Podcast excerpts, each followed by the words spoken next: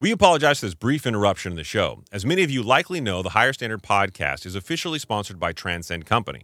Transcend has been my longtime provider for both testosterone and peptide therapies, but they offer so much more. Whether you're interested in health, wellness, or longevity, it all begins with you getting your blood work done. A lab draw will help you get the numbers and establish your baseline. You can go to transcendcompany.com slash THSP. That's transcendcompany.com slash THSP. Or you can click the link in the show notes on any streaming platform and on YouTube. Fill out your information, and one of the representatives will contact you to get your journey started today. Now back to the show. Or did you press record? Did you? Press record on both? Okay, go ahead and stretch out now. Switch out for the camera. Yeah. You, I'm glad you put your shoes back on. Chris, are you wearing socks? No, I. uh, That's disgusting. it is disgusting. That is- It- it's, that is- um, you're wearing I'm not gonna. I'm not gonna tell you it's not disgusting. It's disgusting. I, it's it's gross. Uh, I yeah. want- you- the shoes that you yourself coined your beaters. Yeah, I know. I, I should not be doing this. I was. I was- I live in a very small place. Oh. Okay. and it's it's really hard to get upstairs to the sock drawer and come all the way back down to the first floor because those poor people live on multiple levels. Oh, So- you got multiple, yeah, it was just- multi-level it was- homes. it was far away to go. multi-level homes are for poor people. is No, that what like you're saying? those ones you see in like like you know like Chinese families where they, they're like small small units and like you can barely move. You're like, how do they fit a kitchen in there? That's kind of what I live in, but there's just three floors. Uh, God, I have no idea what you're talking about. No idea. You Yeah, never seen that on TikTok? They, they have like those really mini Not on apartments. TikTok. Sorry. Dig, bro. Keep digging. Dig what? Like that's a thing. That's not a the thing. micro apartments in a lot of like foreign countries. You Okay. mean New York? Uh, New York, they're not as small as they are in like Europe and China. Mm. China, for, dude, there are people in China living in the smallest quarters, and you're like, how are they doing it? There's like home like Yeah. renovations now, and it's Because small. they're small. Yeah. That that's not that's not that's not true. I didn't. That's this guy is See, crazy. I mean, you've taken it too he feels far. like he can talk like this because he's not on camera. That's why he feels like he can get away with I this know. shit. average height of don't don't do this. Don't- Don't don't, do Let's this. get right into the show, A- Chris. Average average height of a Chinese man. China is I don't is five foot eight, but that's not small. That's Hey, taller than you. Yeah, what are you saying? Taller than me? I, I uh, objectively it was a different you, but yeah.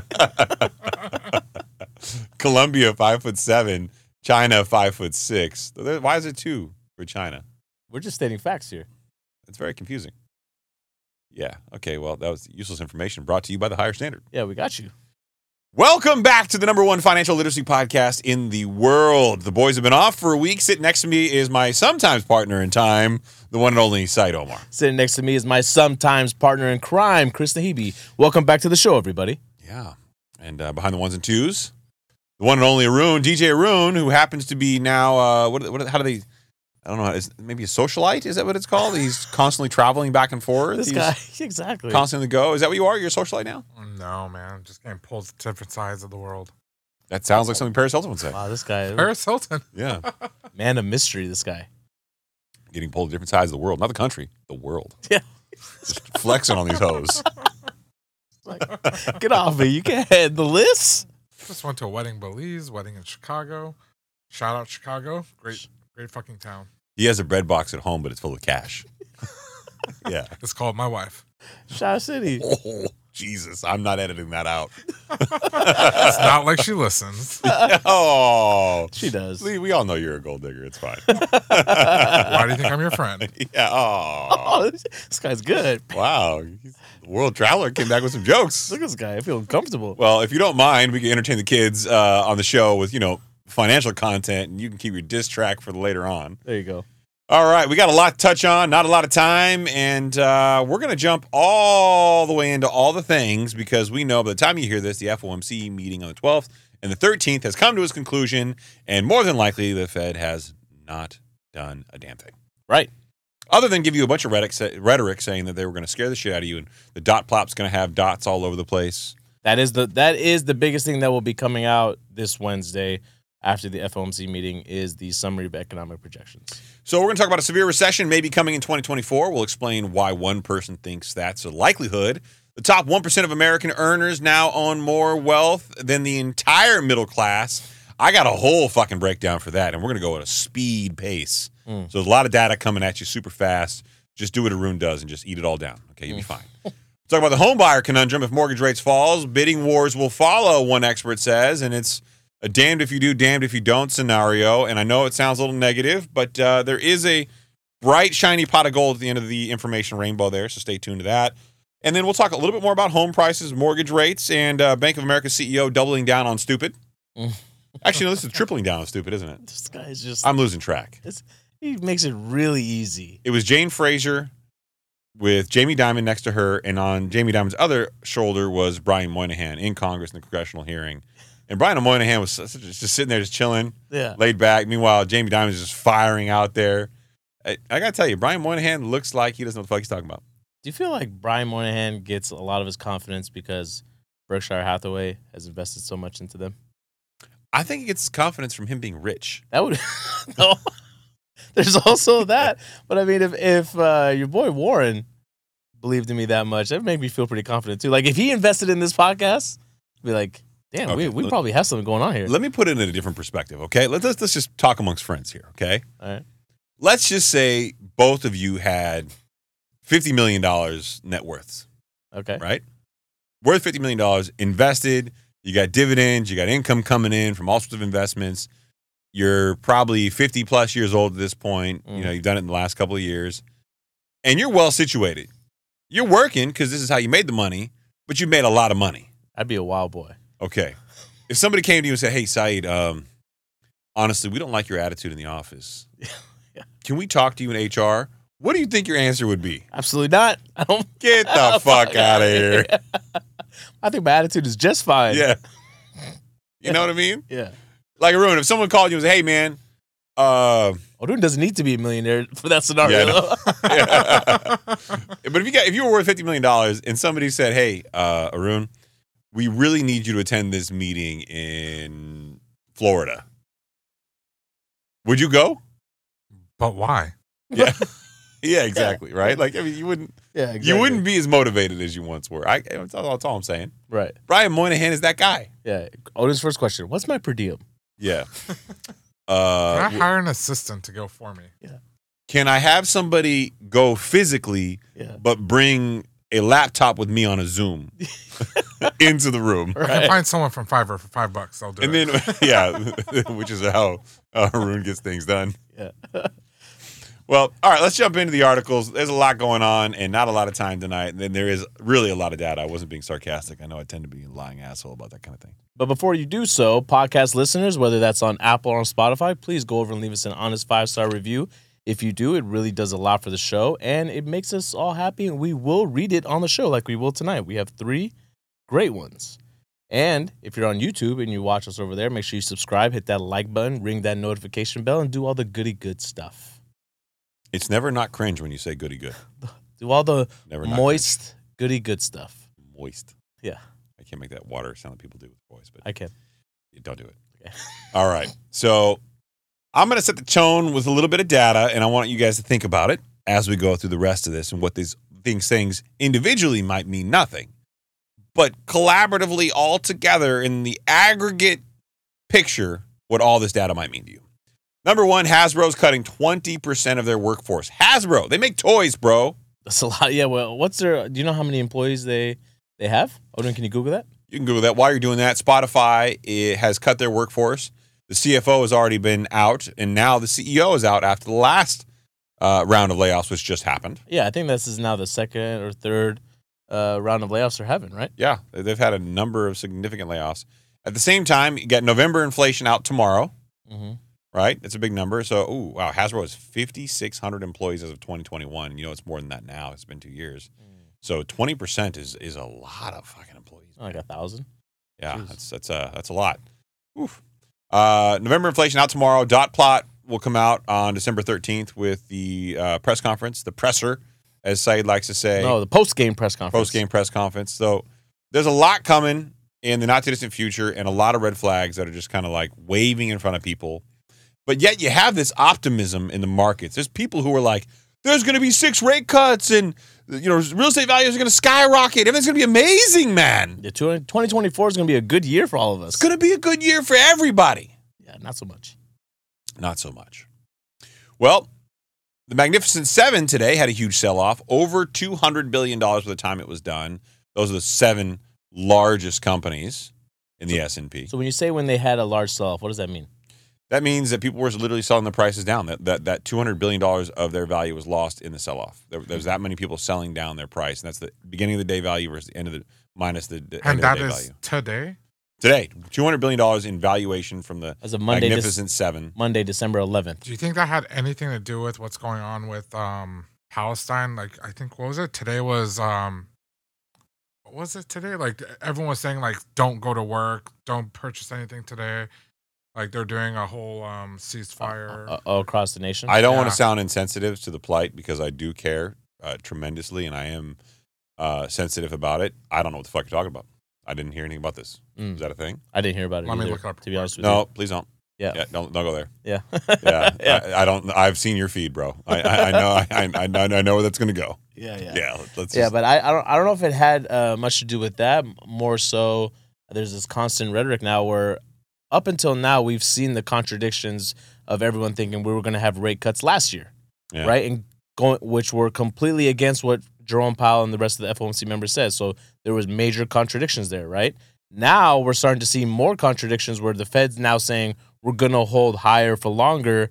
Meanwhile, you you have major media outlets reporting that you'll see rate cuts by March. Oh no, you'll see four, maybe six rate cuts by the end of next year. So still contradiction going on. And the ten-year Treasury has dropped over seventy basis points in the last couple of weeks, down to below four point two percent. Has really been di- indicative that the market does not believe the Fed. Mm-hmm. Yeah, they refuse to because it. I mean, who wants to sound pessimistic, right? I do.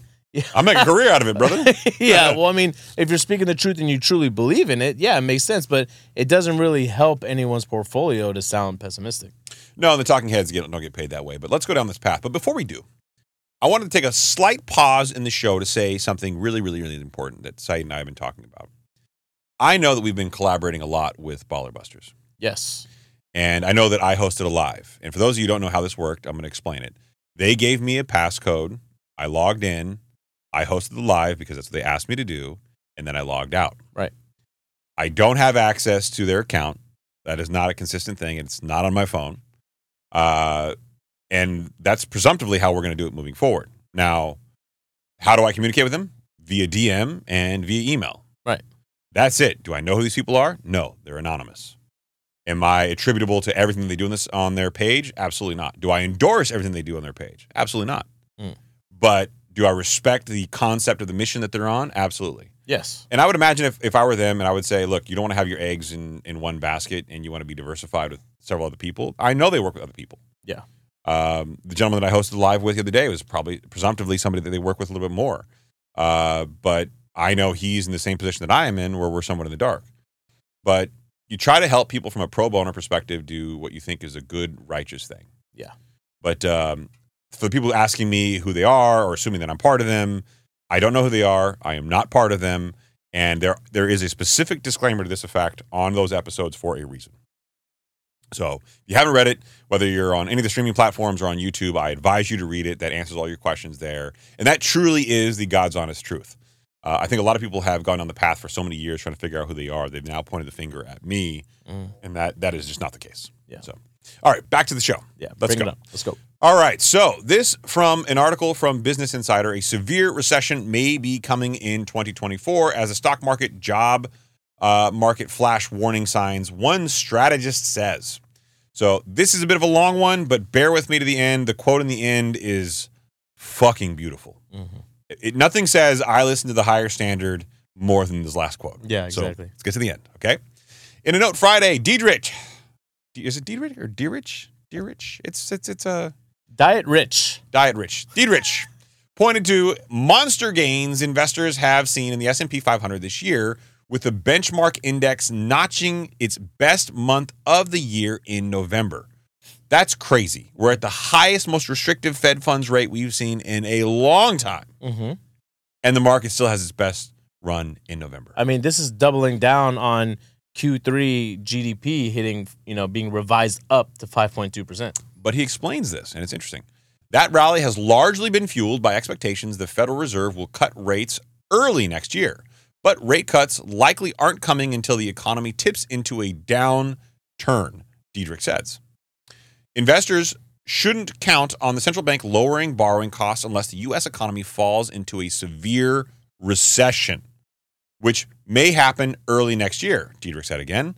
The Fed typically starts cutting rates when there is a sharp when there is a sharply uh, slowing economy and rising unemployment, meaning a recession. Yeah, and why shouldn't anyone or investors? Odin, can you scroll up, please? Why shouldn't investors uh, think that the Fed will cut rates unless there is a sharp downturn?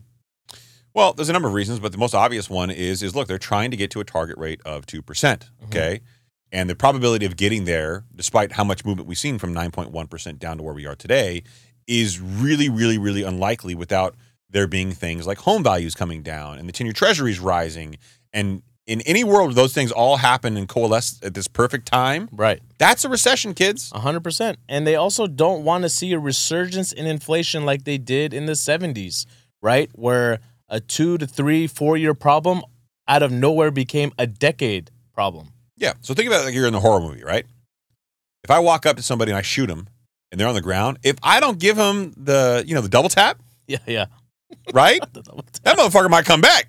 That's how all these horror movies work. Is that, how, is that the vernacular they use, the double tap? Yeah, you got to double tap the economy. Yeah. You look, we shot the economy in the chest right now. It ain't dying. No. It's a zombie economy coming back to life. yeah, exactly. You got to shoot it in the head. You have to, yeah, headshots. Yeah, headshot, double tap. It's just science. this is this is clearly why I'm a good economist. Got it. Yeah. All right. So signs of recession are starting to build. Diedrich notes the stock market's 20% rally up this year is one such warning, he said, as the S&P 500 typically posted outsized gains in the months leading up to a downturn.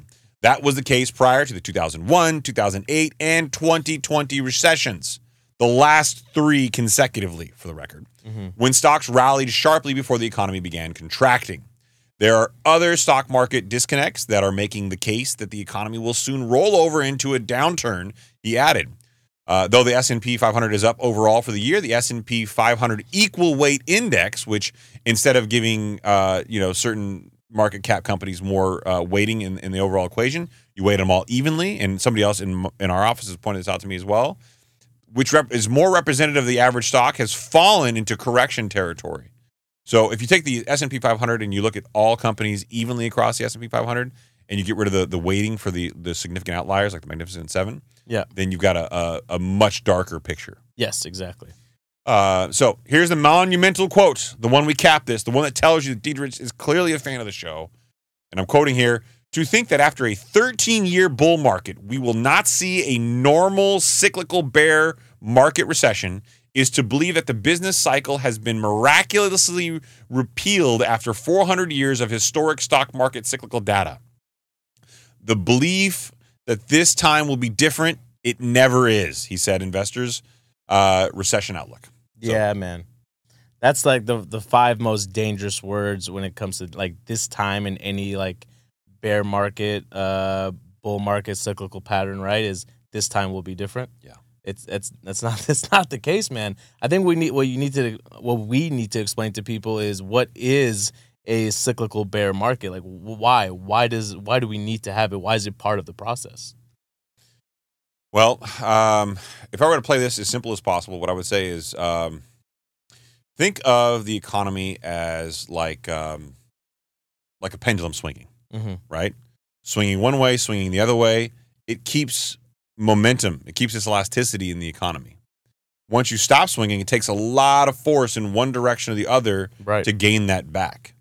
Well, what we did is we pushed the pendulum super, super far in one direction with stimulus, 14 years artificial interest rate deflation. And it's going to take a lot to push it back the other direction. But when it swings, it's going to come down with a tremendous amount of force. And that's what we haven't seen yet. We've seen the pendulum start to slowly like get to the top and peak, but we haven't started seeing it swing the other way yet. That's why you still have this optimism, this uncertainty is people are going like, well, look, man, maybe there's a possibility for this soft, cushy, fluffy, marshmallowy landing. Right. Well, this is this has been the fear that I know we've had discussions on over the course of the last few years. Is these patterns? Keep in mind when we're ta- when people are talking about bull markets and bear markets, right? It's it's like seasons that change. The season's coming e- every year, right? But for this, this is now taking longer to come. typically speaking, it takes what seven years or so, Seven to ten years on average. seven to ten years on average. We're now going on a 13 year bull market run. So I mean that that i- is cause for concern. And for people to be saying, it, it's it's incredibly naive to say, you know what, the market's gonna fucking explode next year. It's gonna be amazing. Like that level of optimism just sounds wildly ignorant of what's going on. Right. Rune, I know I know you're looking at you're scrolling through the data right now, going like, is he really gonna talk about all this shit? Right. Yes, I am. Yeah. So I was on uh, KNX. I did a small, like, brief kind of interview, but to prep for it, I put together these notes. And the uh, when I was on KNX, they sent me this article. The top one percent of American earners now o- uh, now own more wealth than the entire middle class. This is from USA Today, Mhm. and this is the article we kind of talked about slightly. Uh, but I put together this, this data as part of kind of my prep for that conversation, and it really became a compelling conversation we have long hypothesized on the show that the middle class would be eviscerated if they had an inability to buy property. And now, with this being so unaffordable, the most unaffordable homes I've ever been, uh, that's a real, real challenge. Without a market correction, I want to spell out where we are today and where we're going without a market correction. Yes. Okay. Please do. So the top 1% earners in America is an individual earning more than $407,500 or a household, household earning more than $591,550,000. Yeah. Okay. That is the top 1% earners. So that is not the upper class. That is the top 1%. The upper class is significantly larger of a group. Mhm. So they control about 26.5% of the wealth in the United States or about $38.7 trillion. That's the top 1%. Okay. The upper class is approximately 19% of the population. The top 1% of that group has more than the middle class. Okay? Yeah. So that we're just sizing this whole thing up. The middle class in its entirety holds about 26% of the wealth in the United States. So just under 26.5. So the top 1% of America has more than the entire middle class. Right. Right? And you'd be shocked to hear. So a a career focused website that I did some research on here in the US said the middle class constitutes any income between $42,000 and $126,000 and is approximately 52% of the American population. Right. So that's a reference point. Between $42,000 and $126,000 a year. Which is a huge gap. Huge gap. Makes up 52% of the population. The top 1% of the country now holds more money than 52% of the population does in total. There's a big problem with that picture. There's a big ass problem. Mhm. The highest percentage of Americans, 16.5%, have income between $50,000 and $74,999. the, pr- yeah, and the, the big pro- the big problem with this too is as this gap continues to get wider and wider, right? It the the future, the economic future of, of some of these people in the middle class is really gonna s- begin on where they start from. Yeah. Right. Otherwise, they're shit out of luck. Yeah. That's that's where this is going. Mm. Yeah. Right. You're not gonna be able to kick yourself up, and it's not just from middle class to upper class, right? It's lower class to middle class. Yeah, it- it's a problem no matter where you go and what, what class you're in. But this is definitely creating, if we continue to go down this path, you create two groups. You create a working class and a wealthy class. And we're already very much deep into that. If the Mhm. top 1% own more than the middle class, you're already kind of walking towards that system. And if the middle class can't continue to buy, if you're between earning between $42,000 and $126,000 a year and you can't afford to buy a home because they're that unaffordable, guess what? Right. they become the lower class because they'll never be able to build the the, the net worth that True. the upper class has Right. built. and especially if they don't feel financially secure right if the middle class doesn't feel financially secure enough whether that's you know being able to manage their debt loads or having stable careers right then they're never going to go out and spend the- the money on a home and put themselves in that much debt or buy themselves like a brand new car and s- other things in the economy will start to have downward pressure So one of the things we've always talked about on the show, we talk a lot about real estate, but honestly, owning and starting your own business is a key path to being a millionaire. Uh, many of the one percenters are low profile millionaires living quietly among us. They- They're obviously the flashy ones as well, but generally speaking, there's more of them that are this type. As you go up the wealth distribution, it's more and more of these private business owners, and a lot of them are boring businesses auto dealerships, beverage distri- distribution, people who own seven Jiffy Lube, shit like that yeah, yeah. right? It's not that the sexy, glamorous, in your face businesses. That's where the top one percent are getting their money, and I, I think it's it's kind of lost on us that we look for these sensational, like really cool, over the top career paths to be the top one percent. Right. but this is where most of it comes from. Income inequality in the United States, particularly the, the growing gap between the top 1% of earners and the middle class, began to significantly widen around the late 1970s and has only gotten wider to today. Mm-hmm. Okay. So the trend marked a shift uh, from previous decades where inequality was relatively lower. Between the 1950s and the 1980s, just before the, the 1970s shift, there was a period of relatively lower inequality. However, from the late 1970s onward, income disparity began to increase, with income growing much faster at the top of the ladder than in the middle or the bottom. Over the years, the rich have grown steadily richer, the top 1% caught and passed the middle class in the collection of wealth in late 2020 and now has surpassed it. Man.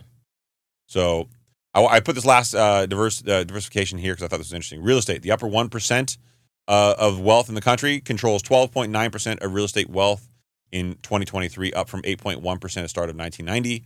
Uh, Fed data shows the average home price has more than tripled in that span of time. Mm. Stocks, this was a, a big one, surprised me a lot. The top 1% hold close to half of all corporate equities and mutual fund shares in 2023. According to the Fed, as recently as 2003, their share of equities, equity pie uh, fell below 30%. Now, I want to explain this. The dream of owning a home has been a big thing, and people all need a place to live.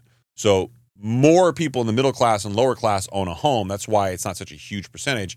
Only 12.9%, 1% of the of uh, the wealth uh, owns 12.9% of real estate.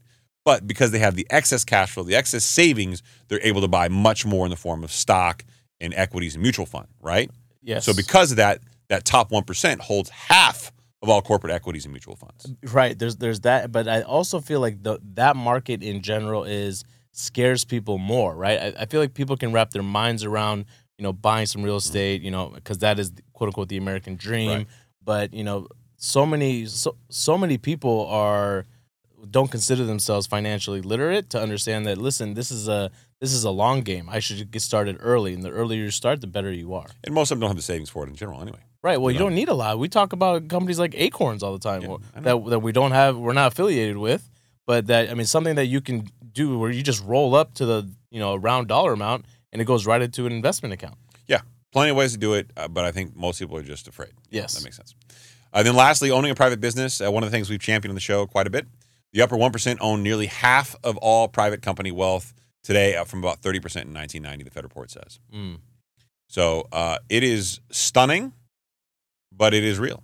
Yeah. So we can skip the, the next uh, the next uh, data here on the show notes, Arun, and go back down to the next article. I think uh, in the interest of time, there's no point. Let's just skip that part, whole part there. Yeah. Um, Right. Let's go to the home buyer conundrum, right? I think that's what Right. it is. Yep. Uh, nope, you're, you're right. Go down. You're- go, down. Go down. Yeah, right there. Yep. Mortgage rates are pulling back. There you go. Perfect. Yahoo Finance, home buyer conundrum. If mortgage rates fall, bidding wars will follow, one expert says. Mortgage rates are pulling back from 8%, a seemingly promising sign for sideline buyers, but further declines could unleash pent up demand. And Quoting from the article, if rates fall below 7%, I think we're going to have a surprisingly strong year, Daryl Fairweather, chief economist at Redfin, told Yahoo Finance Live. Now, Redfin, we like Redfin. We like them. Okay. That's when I think we're going to see more people get out there with bidding wars. Point of note Redfin is also predicting, on average, a 1% decline in real estate values across the U.S. next year. Right, man. I know. So it's going to be really interesting to see what happens on uh, on Wednesday when this summary of economic projections comes out, right? And the Fed's dot plot comes out. Yeah. Even though we know mortgage rates are tied closely to the ten year, and they're not tied so much to uh, you know the Fed funds rate, but it does have some. They have some correlation there, right? If in fact we do see, let's say, four rate cuts, okay, by the end of 2024, right? Where they don't start till, I don't know, let's call it June or July, right?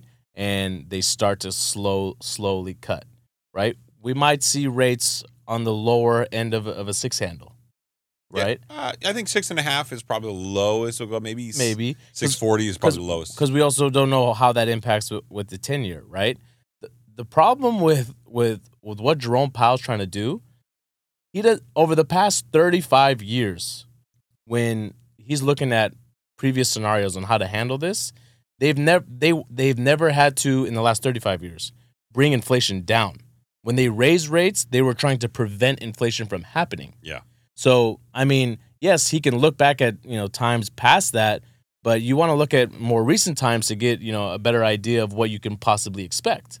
And I fully expect him to come out and be hawkish AF. Oh, Just fuck, yeah. he's gonna come out with a fucking hawk on his arm Right. and just stare at the, stare at the American people and say, "This right here Yeah. is what you need to see." Right. At the top of the show, we talked about how there's still that contradiction out there in the market where the Fed's saying we're going to hold higher for longer, but the market out there is saying we don't believe you. We Yeah. think that you're going to cut as soon as March, right? Well, that jobs number that came out last Friday that we haven't touched on yet, and we can just briefly touch on it right now, is that it goes in favor of what the Fed's trying to do by holding rates higher for longer, right? Unemployment fell to three point seven percent. Yep. The jobs numbers came out stronger than anticipated. That's from so it was at 3.9% and it fell to 3.7%. All you really need to know when it comes to that is that the labor market's still strong, And it went the wrong way. They're trying to get to a normalized labor market, which is more like five percent. more like 5%. So they added 199,000 jobs. Now when you remove the auto workers strikes that, that actually came back online and actually some of the some of the like actors in the in the movie industry, right? And all that and some of the screenwriters, um, that number is closer to 169,000. Okay, for a reference point, the economy only needs 100,000 jobs a month to uh, to keep up with population growth. You know, it's when you think about it, that's not a lot of jobs. Yeah. It's it's not a lot of jobs when you consider. We talked top of the show. Hasbro laying off like thousands of people. Right. you think about how many companies across the country have been laying people off. Like you would think, you know, some months have been a net net like neutral, but Right. we haven't seen that. Now, here's the problem that the Fed's going to have to face, right? All along up until now, cuz they understand that everyone's out there waiting for them to cut rates. And they've they've said we're not going to cut rates until we hit our 2% target, but they also came out and said we're not when we do cut rates, it'll be when it's on a downward trajectory. So don't worry, guys. It's not going to be until we hit 2% cuz they understood that it was going to be a long process. And well- to be clear, like the Fed's one of the Fed's clear mandates is jobs. Right. Exactly. Yeah. So I know we look at these figures typically on a year over year basis, Mm-hmm. okay, but they did a study, they did an analysis of the last six months. Core inflation, which excludes food and energy, which is what the Fed is looking at when they're looking at this figure. Remember, this number they want to get down to 2%, right? Core inflation was at 2.5% at an annualized rate over six months through October. It had- Wow. it had a two handle I had not heard that. right? Yeah. So that's down from four and a half percent the previous six month period. So the previous six month period was at four and a half. The last six month period was at two and a half. So you're like, wait a minute, now you guys got that two percent handle. But here's the problem for them, It's gonna be over twelve months. right? It's gotta be it's gotta be over twelve months. But look, it's start the, the data's starting to show that we're getting closer and closer, right? To that point, to that figure. Okay. What if we do hit that two percent figure at some point in time and there's still a fear of resurgence in inflation and they have to still say, no, we're gonna hold. I feel like that's gonna cause hysteria. That's all, that's why Jerome Powell and some of the FOMC members came out and said, and, and I'm quoting here, they'd rather overcorrect than undercorrect. Overcook, Overcook, undercook, yeah, overcook, yeah, undercook. every time. I got to. I, I, it's, it's what I see. Straight to jail right away. Uh, if yeah, the rates fall under seven percent, Chris, are you going to be in these bidding wars? for, for property. Yeah.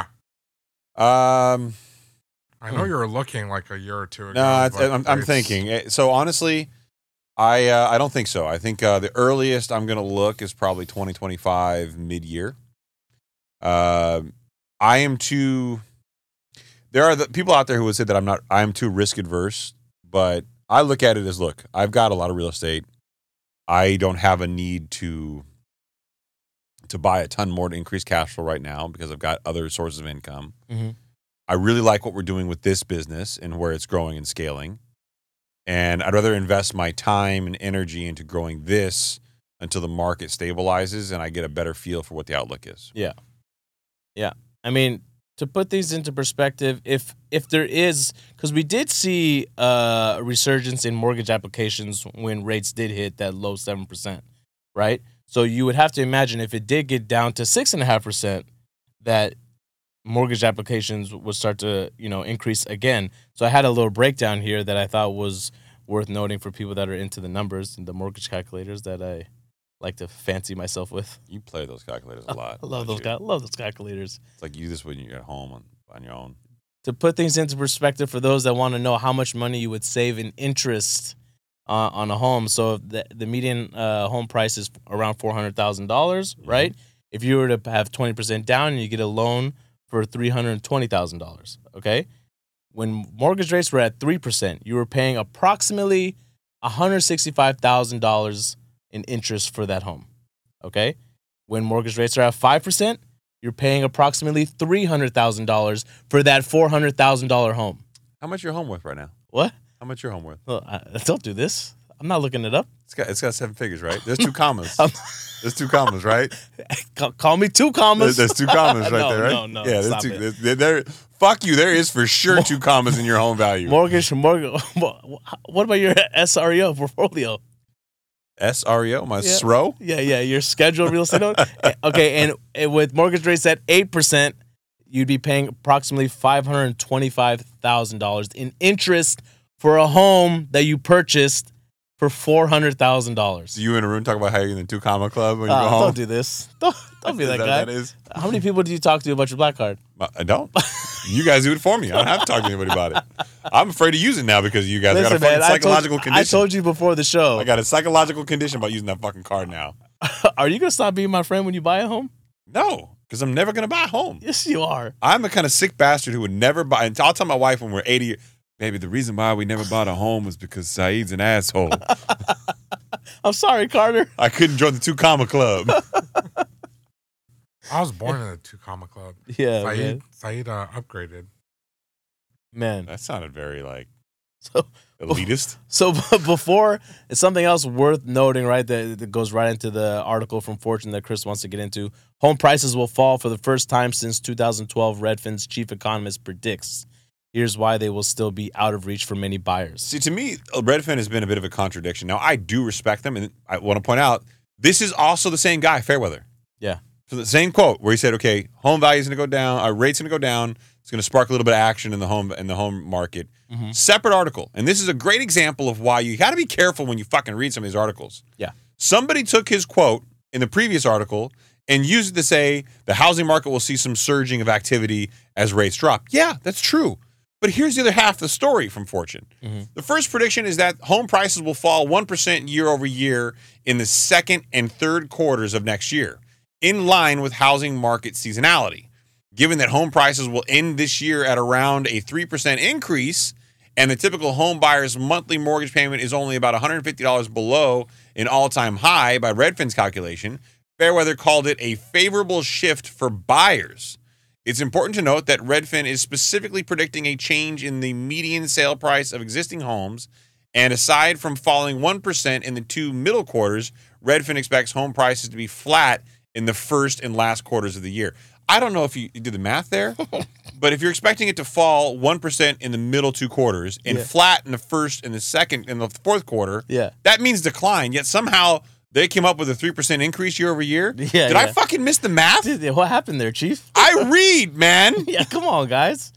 Yeah, man, and and to this to you know this article's point too, um, values are gonna have to come down for people to be able to afford uh, to buy again. The same person that could afford a housing budget of two thousand dollars a month, right? Previously, before the Fed started raising rates, that was a four hundred thousand dollar home. Yeah. Okay. Today, it's a two hundred ninety five thousand dollar home mind you, values have gone up, right? Mm. So they're not even getting the same level home. No, not at all. Not So even you're close. actually even getting lesser of a home for lesser of a price.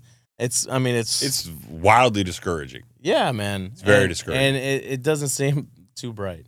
especially because I'm the kind of petty motherfucker that'll look at my neighbors and be like, "Y'all can't afford that. What the fuck? Yeah, y'all can't What- afford what it. do y'all do? Why? Come on, what do you man. mean? Why are you judging? Why are you, You don't do that. Let's be You're honest. looking at people's pockets? Stop. Yeah, Come fuck yeah. I'm looking at everybody's pockets. Let's be honest, okay? Let Let's be honest with everybody and ourselves, okay? Okay. And I need you to be honest with yourself here, t- truly. Okay. All right. All right. I'll be honest. There are plenty of times where you look at neighbors and go, "I make more than you." No, I don't. You don't, come on. I don't. I, stop. I don't think You that I ne- do. you've no. never looked at one of your neighbors and gone like, "I make more than this motherfucker." Yeah, but man, you you know that you know when you first move in, you have these conversations with them. They're like, "Oh yeah, I mean, how, they've been in the community now for like ten years." You're like, "Oh, okay." Doesn't mean you haven't said that, it. That makes that makes sense. Yeah. See, because you're like, "Why are you here, Jim?" Yeah, Jim. And then you're like, oh, Jim's been here for 25 years. You know what's wild? Huh. Jim's my neighbor, my next door neighbor. it really? yeah. you just took a guess. I love that guy too. Him and his wife are amazing. Yeah. Yeah. How many times do you think Arun has told his neighbors his name's Aaron? It's Aaron. Aaron. Yeah. A- yeah, like A Aaron. A A Ron. Yeah, man. I don't know. Oh, you still talk? You talk to your neighbors at all? Uh, for Christmas, yeah. I knock Wait, on, you, just- you I do knock that- on their, that's their gift? yep, on Christmas. I, go Talk to you their on house. Christmas next You, year. you tell them that you're Muslim? Yeah, nope. I go to their house on Christmas. This is I my gift knock to on you, my their door. people. I have a little goodie bag with a bottle of wine and some, uh, what is it? Bottle of wine and some chocolate. So if you talk to them outside of the Christmas window, they're like, "Hey, wait a minute, what are you doing here? This ain't. Where's my bottle of wine and chocolate, bitch? Yeah, this is. A, I'm this, conditioned. this- I'm a, this is uncomfortable for me. Hey, honey, go talk to that neighbor, uh, Aaron, and get us our chocolate and wine. Oh man. Is it wrapped up all nice and shit? Uh, no, just in a little bag. I have a Uh. I have an, an older neighbor that's been around since all, the houses were originally developed, and he likes to remind me of that too all the time. You know, I got my house when it was first built. I was Robert? like- I was like, Is it Robert? Robert? no, shout out there. No, this guy's name is uh, Steve Ferris. Ah, Oh, love this Steve is guy. my next one. Fuck. Yeah, really? Yeah, Mr. Ferris. I love this guy. And he stopped me the other day as I was driving off, and he's like, he, he, he like waved me over, and I, I, I come over. I'm like, how's it going, Mr. Ferris? How can I? Is there anything I can help you with? He's like, no, I just want to let you know Santa came early this year, and he gave me a gift card to Trader Joe's. Love this. Really? Yeah, I was like, you're a sweetheart of a guy. Yeah, that's nice. I was, How like, I, much? was, I was like, I didn't. I don't know. I gave it to the wife. What'd you give him? I always give him a hug. What do you mean? That's not enough. Wow. Okay, so just for the record, he gives his neighbors chocolate and wine. I give hugs. you give your neighbors hugs, and I haven't had either one of those things from either I'm one of Muslim, you. dude. I can't Well, Oh, what be do giving you you, do, presents. Chris? Huh? What do I do? Yeah, what do you do? You Bro, just I- ignore people. I don't. that's, that's what you do. You go out of your way to not make eye contact. That's that's, That's your what I- move. No, no, I just don't. I don't like the holiday card thing, man. Holiday card thing is a bit much for I me. don't want you to send me a picture of your family that says "Happy Holidays." No, no, I don't. I, I, look, that's fucked up. Okay, that's, it's not hold fucked on. up. People, no, It seems like a whole, like like take photos of your family for you. no, Put them no, up in your house. I I, don't want care to come about that. see you and see the photos in your house. no, no, no. you no. don't need to mail them to me. No, I, I don't care. I, I, I I appreciate it. Send me your family holiday photos. I love them. What Here's- do you do with them? Here's the Fuck problem. You don't lie to Here, me. This is the problem. You throw that shit away. This- you know you do that I know. shit. That's the problem I have, right? I'm like, I feel guilty for throwing this shit away. like you don't. Some people put up like these all these cards and stuff. First Yeah. of all, I don't live in a palazzo like you guys, so I don't have like credenzas and shit just laying around my house. I can put shit on, Yeah. right? You you know, say it so matter of factly. You could be like, "Oh yeah, that's not true." I'm letting you go with your point, bro. okay, sorry, but like you send me your holiday cards, pictures of you and your family. Like, it's cute, Uh, yeah. but it's also weird to me to put your shit up in my house when we're not that tight. It's a bit like, what you, you want- you expect to just make it on my refrigerator? Damn, bro! Like my nephews and nieces aren't on my refrigerator. Let's be honest, man. All our refrigerators got kid shit on it. You ain't got no place for that shit. Yeah, You gonna tell your son, hey son, I'm gonna take down this picture that this ugly fucking thing you drew, so I can put up a picture of people you barely know.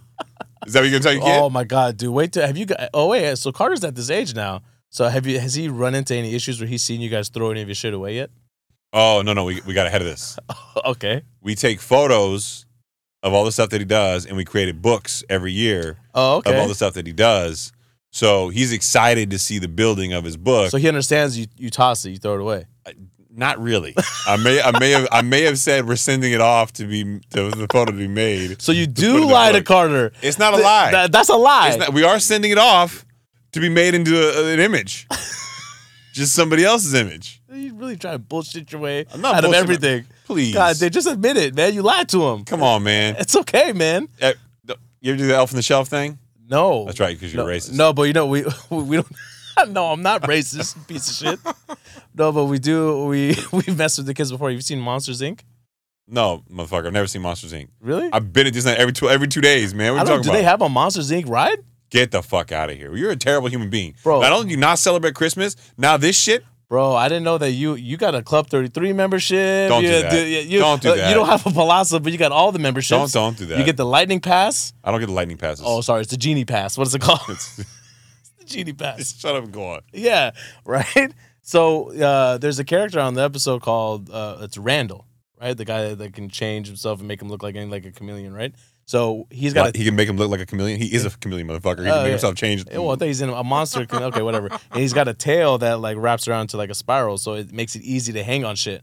So for the longest time, we were just throughout the year. It doesn't have to be a special occasion. I would just randomly hang him at different places around the house, and the kids would wake up like, "Oh shit, Randall's here! Randall moved again." So they think Randall in our house actually moves around like Elf on the Shelf.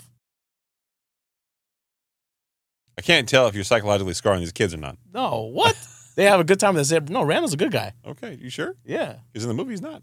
Yeah, he is. He's one of their boys. He's just like the twisted one. The you. Yeah, that's exactly. Yeah. He's Saeed. He's the Saeed. I, I am Randall. I know. Yeah. Dirty motherfucker letting kids in the office. That's- that's- little Disney joke never hurt anybody. All right, from money, housing, and home buying section. For those of you curious, that mm, yeah, that's actually a thing. Mm. Here's where mortgage rates and home prices are heading, according to Zillow and Redfin. Spoiler alert: Zillow's got the uh, crack pipe once again. I'll be honest, I never heard of money.com. This is my first. Oh, really? Yeah. Yeah, I I mean, mean, you're not quoting the press like I am all the time, so I understand that. okay. Yeah, you know, I'll let you have that one. I'm out here. Yeah. I thought I put my own articles in here, but I was like, that's arrogant. that's, that's arrogant. Don't do that, Chris. Don't don't do that. In the interest of time, I'm going to save you the read of the article and just put it to you this way: Zillow is still smoking the crack pipe, crack rock. Mm. You know that movie Painkiller, or the this, the, the show Painkiller, Yes. a Netflix special talking about how uh, OxyContin wound up being uh, one of the largest opioid ep- epidemics uh, in the country. yeah. Well, um, people over at Zillow are still doing it. Yeah, they're still on it. Yeah, it's still on it. They got some uh, paint over there. And uh, Redfin, we just read to you, so you kind of know what that is. Uh, but basically, what they're trying to say is that rates will come down. It'll spur the market forward, and ho- home values will go up. Mhm. And every single person in the real estate market has been citing that same example. Right. The same way, every single person in the real estate market was saying for the last couple of years that supply and demand will drive the market. And unless there's a ton more supply coming on, guess what? Home values can't come down. Right. Yet we have proven that wrong, San Jose and Austin being the two highest and most obvious outliers where no additional supply has come on. Its affordability has gotten so bad that people can't buy, Mhm. therefore making demand without affordability is not in fact demand. So this is another one of those fallacies that you're going to hear. Rates are going to drop, the market's going to spur up, and home values are going to skyrocket up. If that happens, okay, if it does happen, it's fucking catastrophic. But guess what? It stops the Fed from hitting their 2% inflation rate Mhm. in its tracks. In his tracks. Don't you think if these two morons and the guy behind the ones and twos can just come up with that logic on our own? Yeah. The Fed's not going, fuck, we Right. never thought of that, guys. Yeah, Like, exactly. is that what you think's happening? I know. So what? The, the, here's here's the r- an, a real question though. Okay, if the Fed, which we do in fact believe that they are going to do, that they're not they're not going to raise rates, right? I feel like that's going to signal to everyone, even though the Fed won't come out and say it, that they're officially done raising rates, and that would mean that the last time they raised rates was in July. Okay, and when you look at the last five times, and I get it, every single cycle is its own snowflake. Okay, the last five times the Fed had to raise rates to battle off inflation or, or you know correct and stabilize prices, right? The average length of time that they held rates was approximately eight months. Okay, so if we hadn't raised rates since July, and it's now December. That would mean eight months would be March. Can I give you an alternative theory?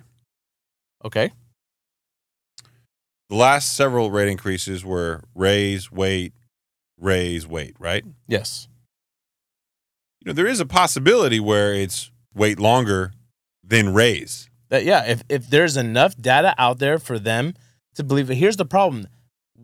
they now realize that the bond market is going to do the rest of the lifting for them. No, they thought You don't think so? during the last meeting Yeah. the bond you were talking the treasuries were at like 10 year the 10 year treasury was at like over 5% Yeah. just hit over 5% just underneath it just over during Mhm. that period of time right because the market was starting to freak out Right.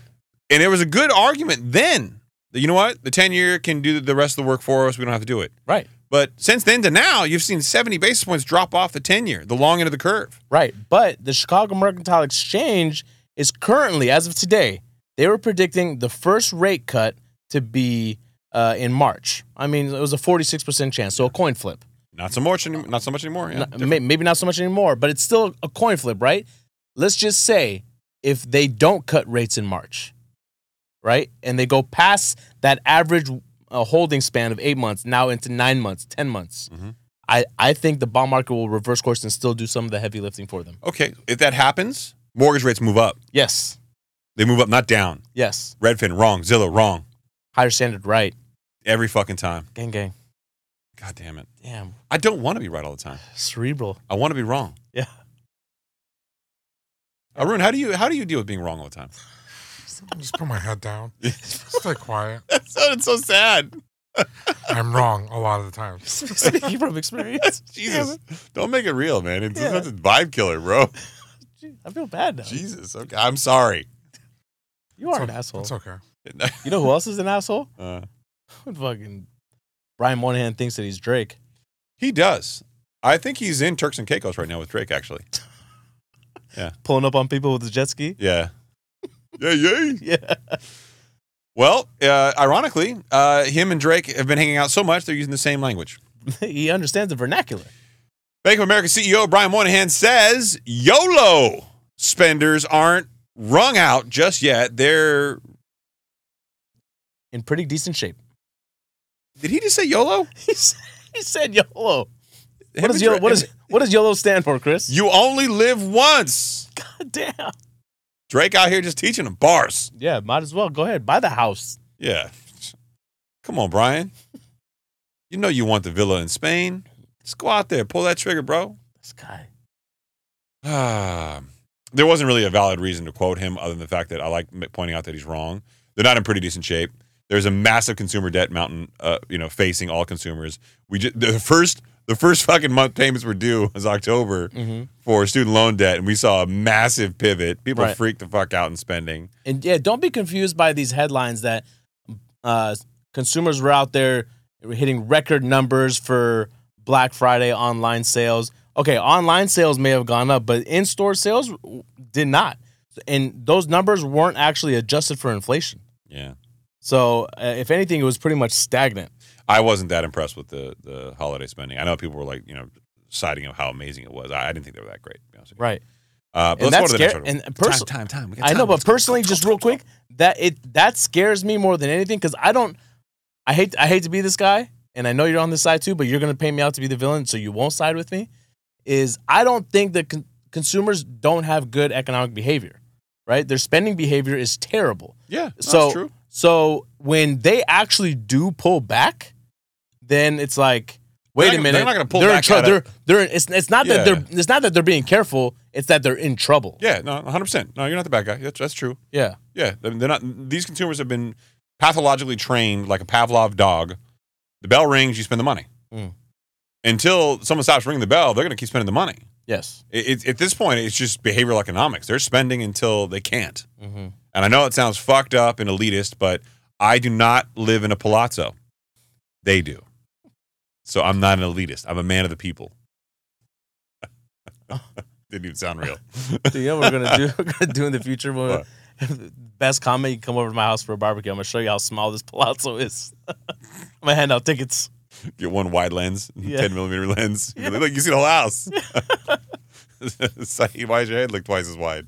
All right. Sharing comments on Bloomberg television. Summers said the central bank should wait for more convincing data ahead of any potential rate cuts. This from Business Insider article titled The Fed will spark a seismic moment if it cuts rates and should wait for overwhelming evidence the economy is slowing, Larry Summers says.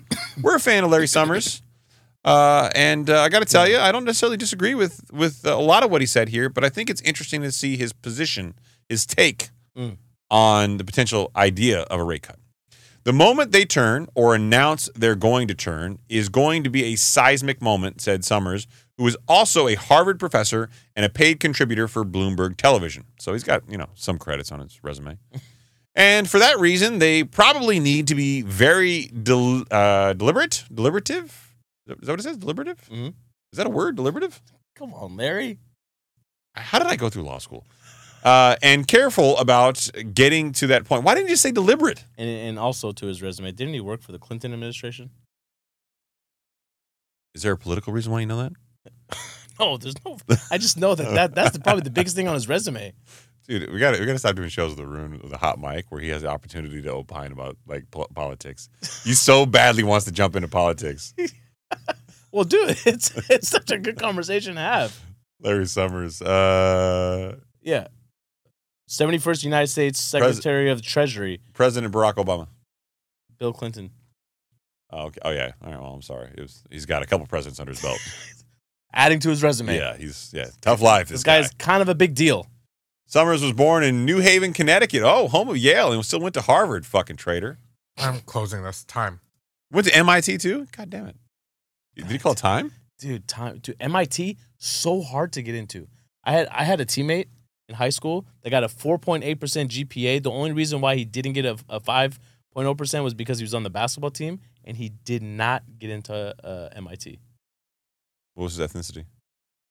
uh, he was black Wow, I can't believe you know that. That's so racist. what do you mean he was my teammate Doesn't mean that you didn't you didn't have to cite it. i didn't want to come out and out the gate and say because then it would have been like that's what i was alluding to you you asked the right question And he still didn't get into MIT. can you believe that shit That's fucked up. really fucked up and it was like his dream school Huh. he, he made several visits. It was Where'd he go? crazy.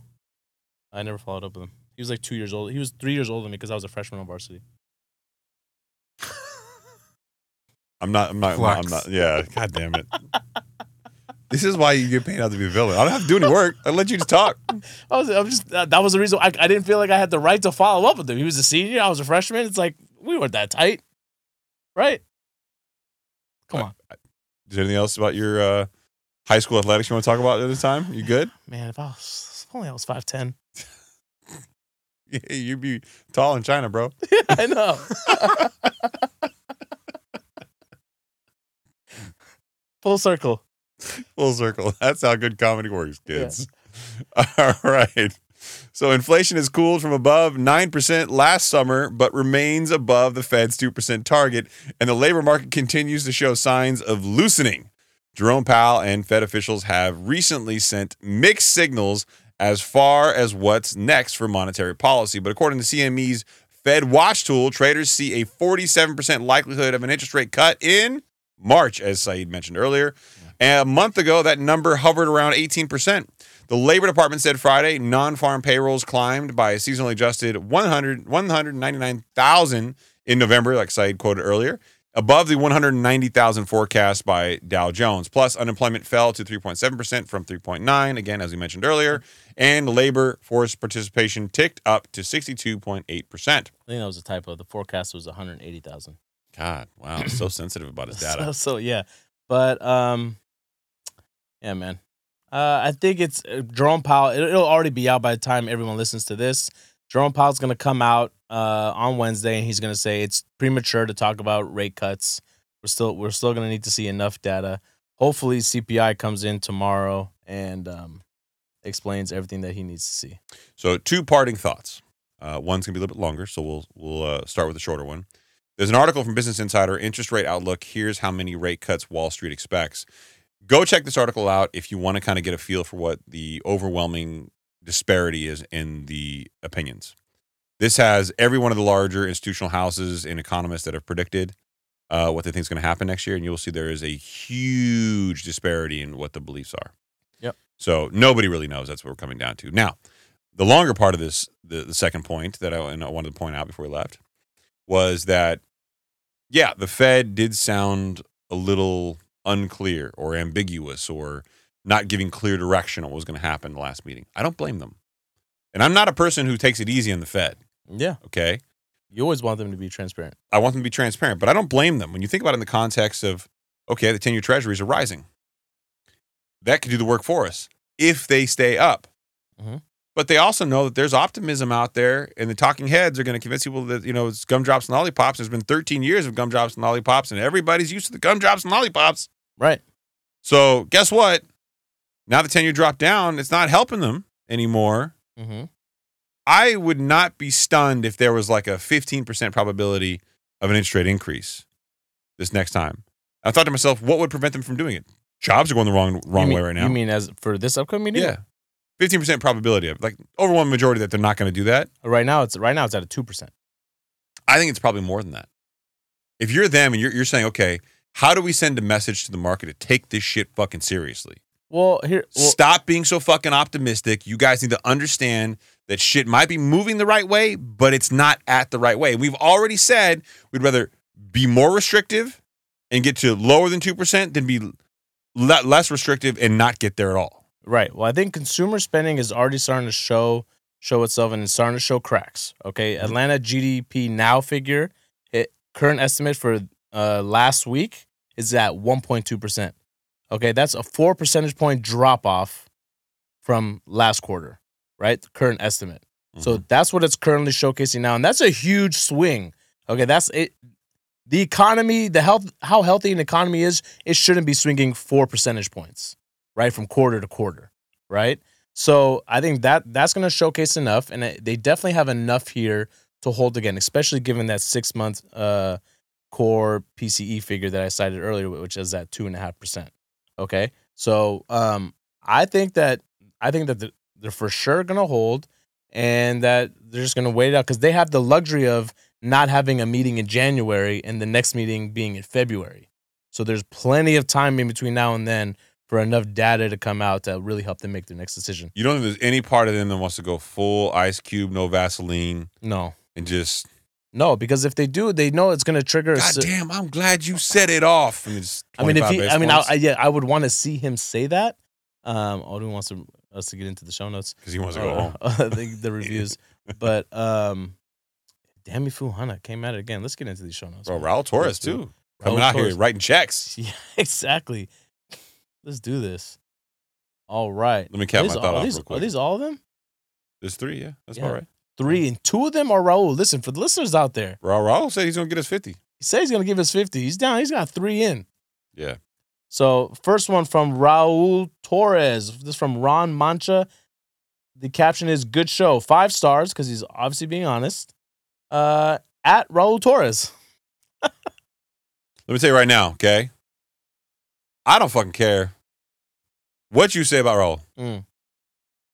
I'm pretty sure he's fucking amazing. Yeah, this guy's a stud. Yeah, It's I done. appreciate you, brother. Look, this shit means a lot. I, if everybody was as goddamn considerate as you were, I, I can't tell you how amazing it would be for for us Mm-hmm. because this is the way we get paid right now. Yeah, this is the only way we get paid. So if you if you've if a friend has referred you over to the show and you appreciate them, do them the favor, do us a favor, give us a shout out on the reviews, and you could at them. We'll read off their name. Yeah, there you go. Yeah. makes sense. Right. Next one. Also, Raul getting it done. This is Raul from Texas. You now have my mother in law listening. I love it. I did the exact same thing with many of our reviews and many of my family, so I respect it. I respect it. And last but not least, Dammy Fu Hunter girlfriend. Yeah. Look at th- these are this episode. People referring other people to leave us reviews. Not referring, taking their phones and doing it themselves. Yeah. Listen, bitch. Yeah. Let me tell you how this gonna go. I don't think he called his girl a bitch though. No, I was- I meant in general. The Yeah. hypothetical. Okay. Yeah, I would never speak to Debbie 400's girl like that. Yeah. I'm speaking to you. You know he's Team Saeed all the way, right? No, 100%. no, he's not. Yes, he is. Damn if 100's team maroon. Nah, hell no. Oh, do you know who this is? Nope. Yeah, I didn't think so. what an asshole. God damn. no fucks this guy. Yeah. He's- Another he's one. traveling Five stars. Internationally and shit. He doesn't give her. Yeah. Five stars on the second day of Christmas. Saeed Omar said to me, steal your girlfriend's phone and leave us a five star review. Hashtag mind pump, mind pump, mind pump, mind pump. Are you allowed to sing Christmas songs? What do you mean? Yeah. it's not just- against your religion. yeah. Is, that, is that against my religion? No, it's not. I like I'm still in the the Christmas giving joyful spirit. really? Yeah, I, I I- I like this time of year, even though I'm colorblind. Have you ever had eggnog? Eggnog Uh, is not that good, dude. I'll be hon- I don't know if I have. I don't think so. Because do you like it? Is it something? it's is it good? uh, thick, white, and milky. You were drinking something like like, I've never tried it. a white Russian, maybe that? No, it's thicker. thicker Yeah. than a white Russian. Yeah. White Russians are generally, you know, pretty fluidy. Mm. It's like, th- it's thicker. No, like, maybe I haven't. Uh, come over to my house. I'll, I'll hook you up.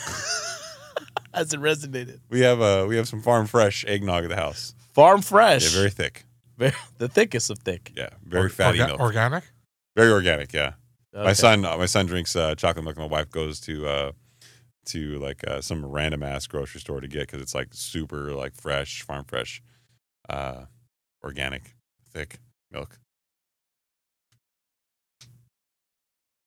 They make eggnog. You can't have those It's a- it's undertone jokes and then it's- bring Carter into It's a this. se- no, I- what undertone jokes? Christopher. What is wrong with you, man? Hey, you- I there was I was just describing eggnog to you. If you can't handle description without being perverted for two minutes, You can't loop. Okay. The, Carter the same into- company makes seasonal eggnog. We bought some last year. We bought some this year. I'm not a big fan of it, but I figured you would like this thick, milky substance. Got it. Okay. That's man. all I'm saying. You know what you It's did. good for you. Don't bring Carter into Lots this. of vitamin D.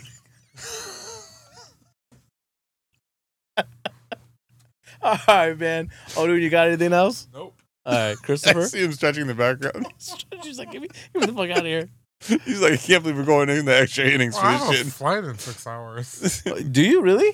Yeah. What time's the private Hey. jet picking you up? PJ, right? So, Chris, what we do? What we talking about in the next episode? We're gonna talk about what he did in San Francisco with Drake.